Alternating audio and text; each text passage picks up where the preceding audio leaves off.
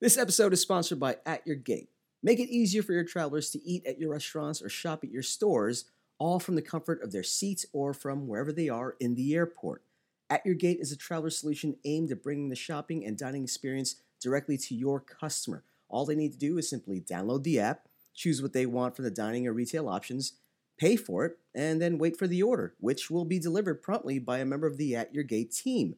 Your entire airport program has never been more accessible and within a traveler's reach than with At Your Gate.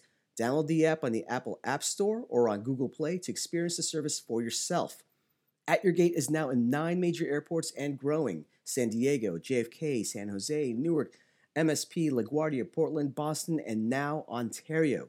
Learn how At Your Gate can bring ease and convenience to your travelers. Just visit atyourgate.com. At Your Gate, don't fly hungry.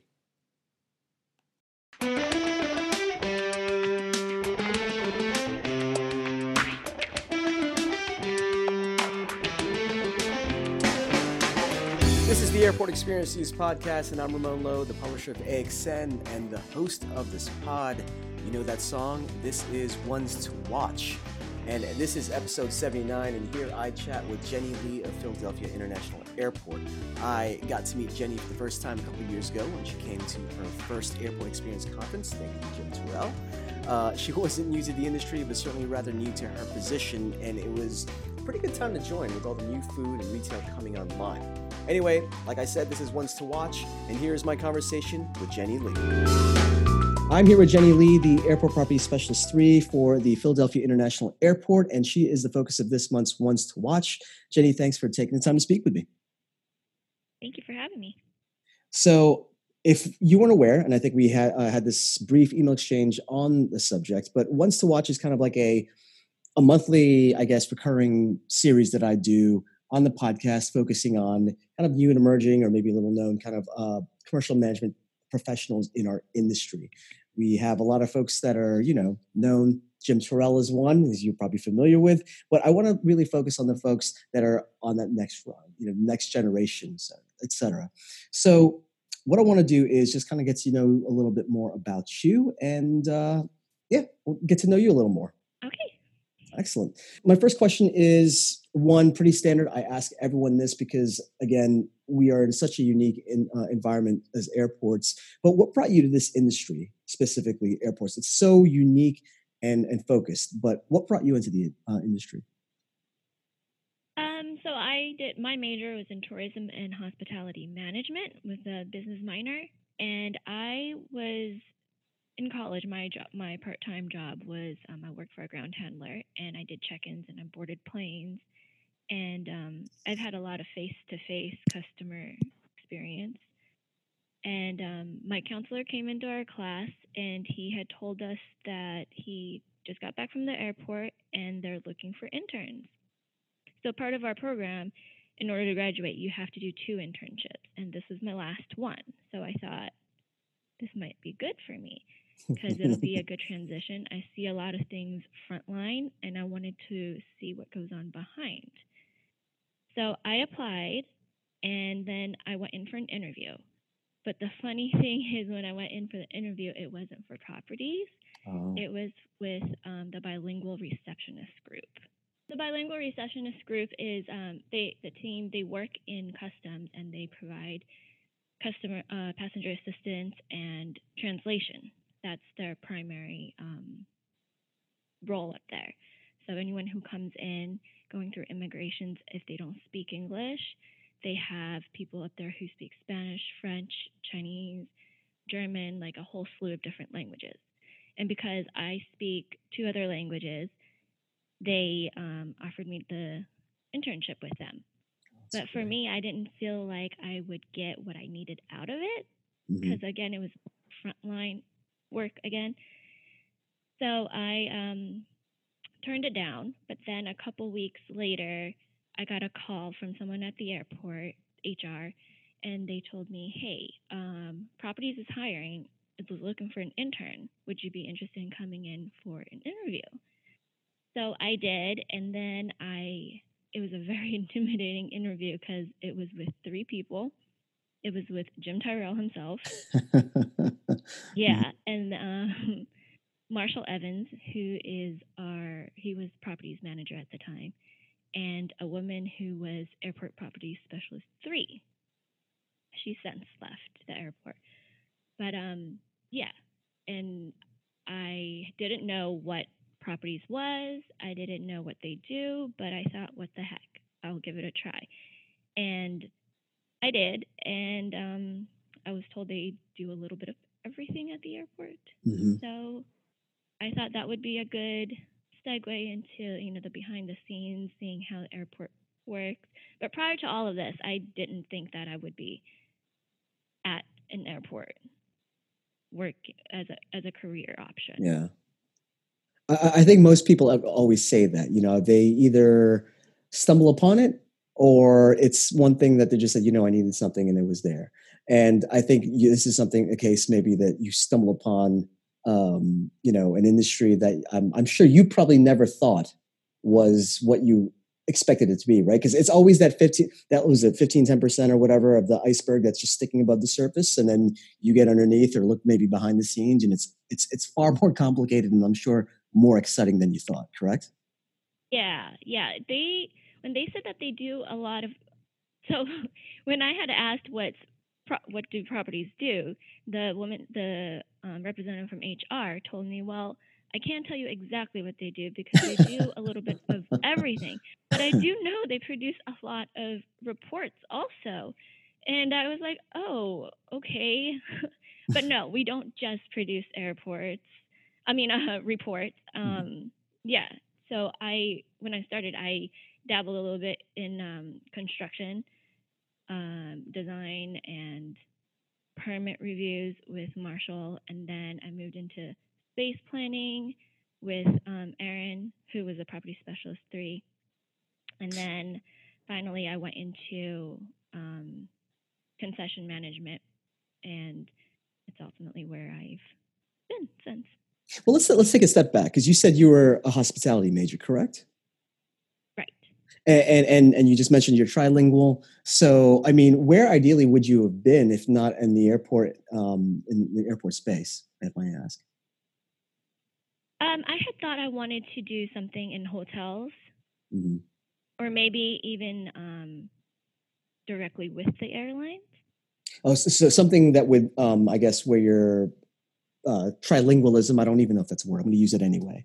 But if your your trilingualism would come in handy, essentially, is that is that what was that the goal? Um, it was just something I enjoyed. I mean, it was definitely a plus. It's definitely a plus that I do that I'm trilingual, but that wasn't the whole goal. Got it. And and, and what are the and what are the three languages, if I may ask, that you speak? Just just for fun. Um, I speak Cantonese and some Vietnamese.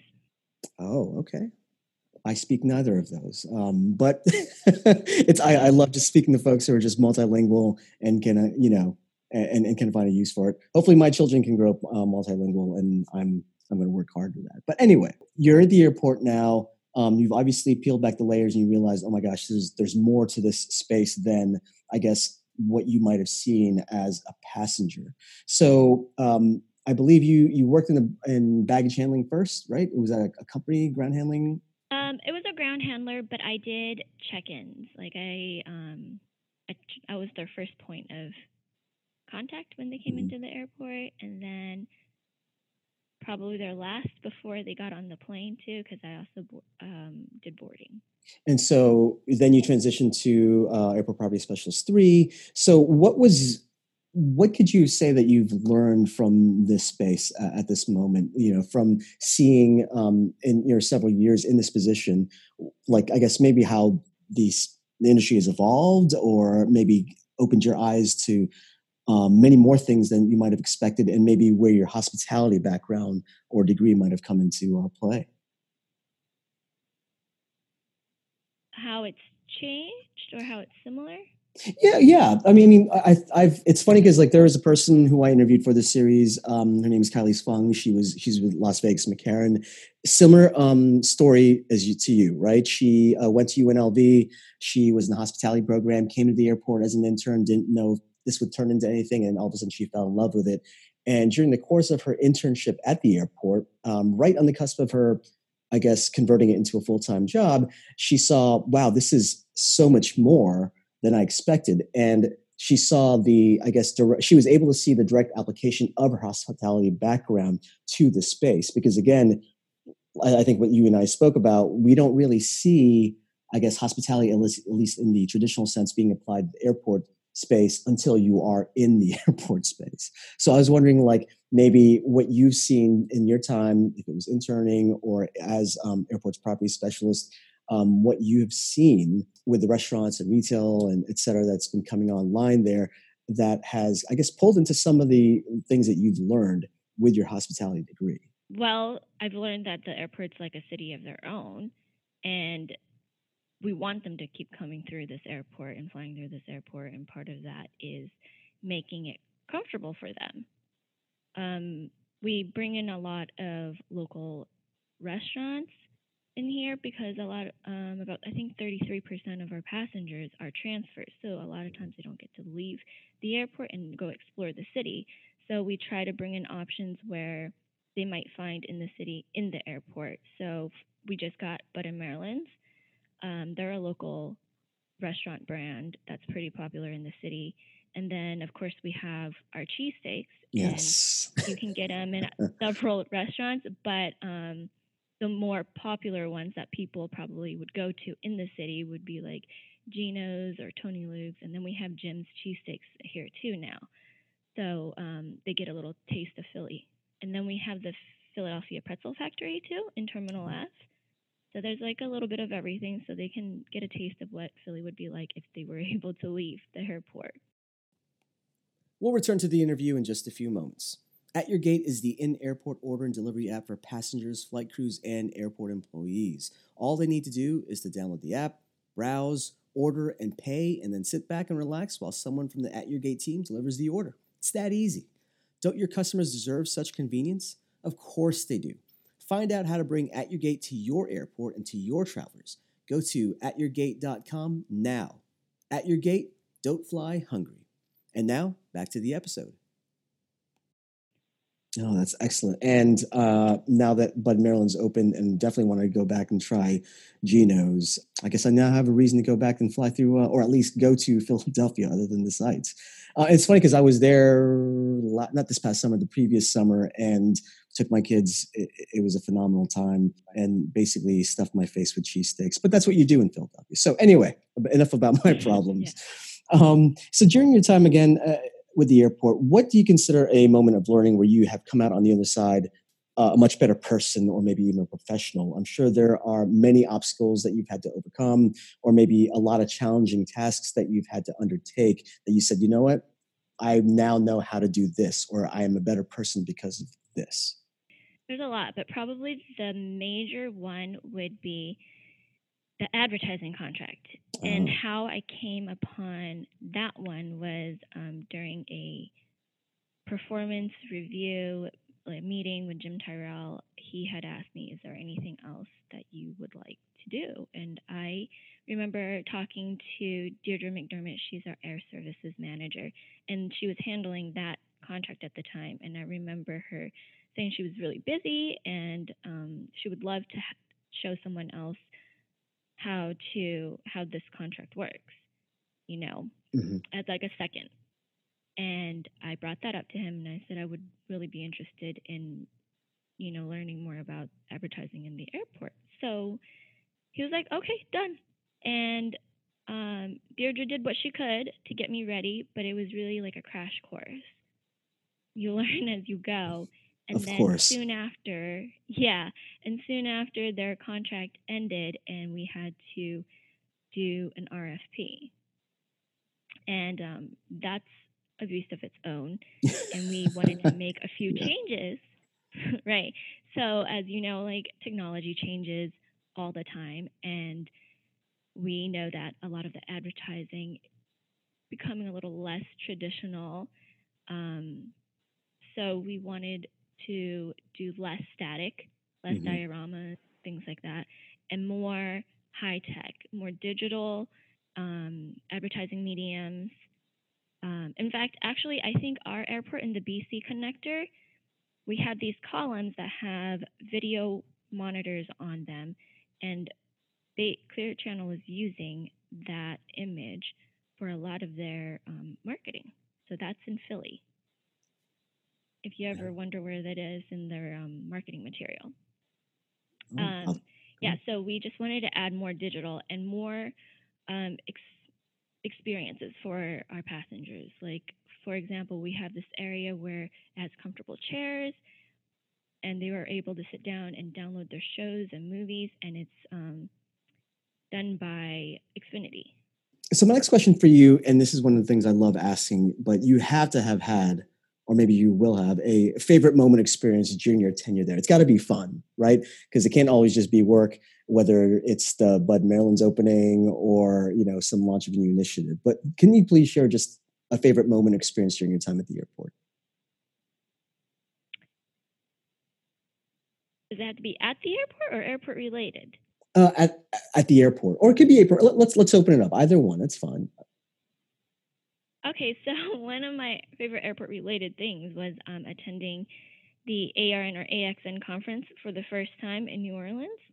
Okay, cool. I went in, um, didn't know what to expect, and I I learned a lot from those um, sessions, and I met a lot of people, and I found that the airport community is actually very small, and people are very welcoming.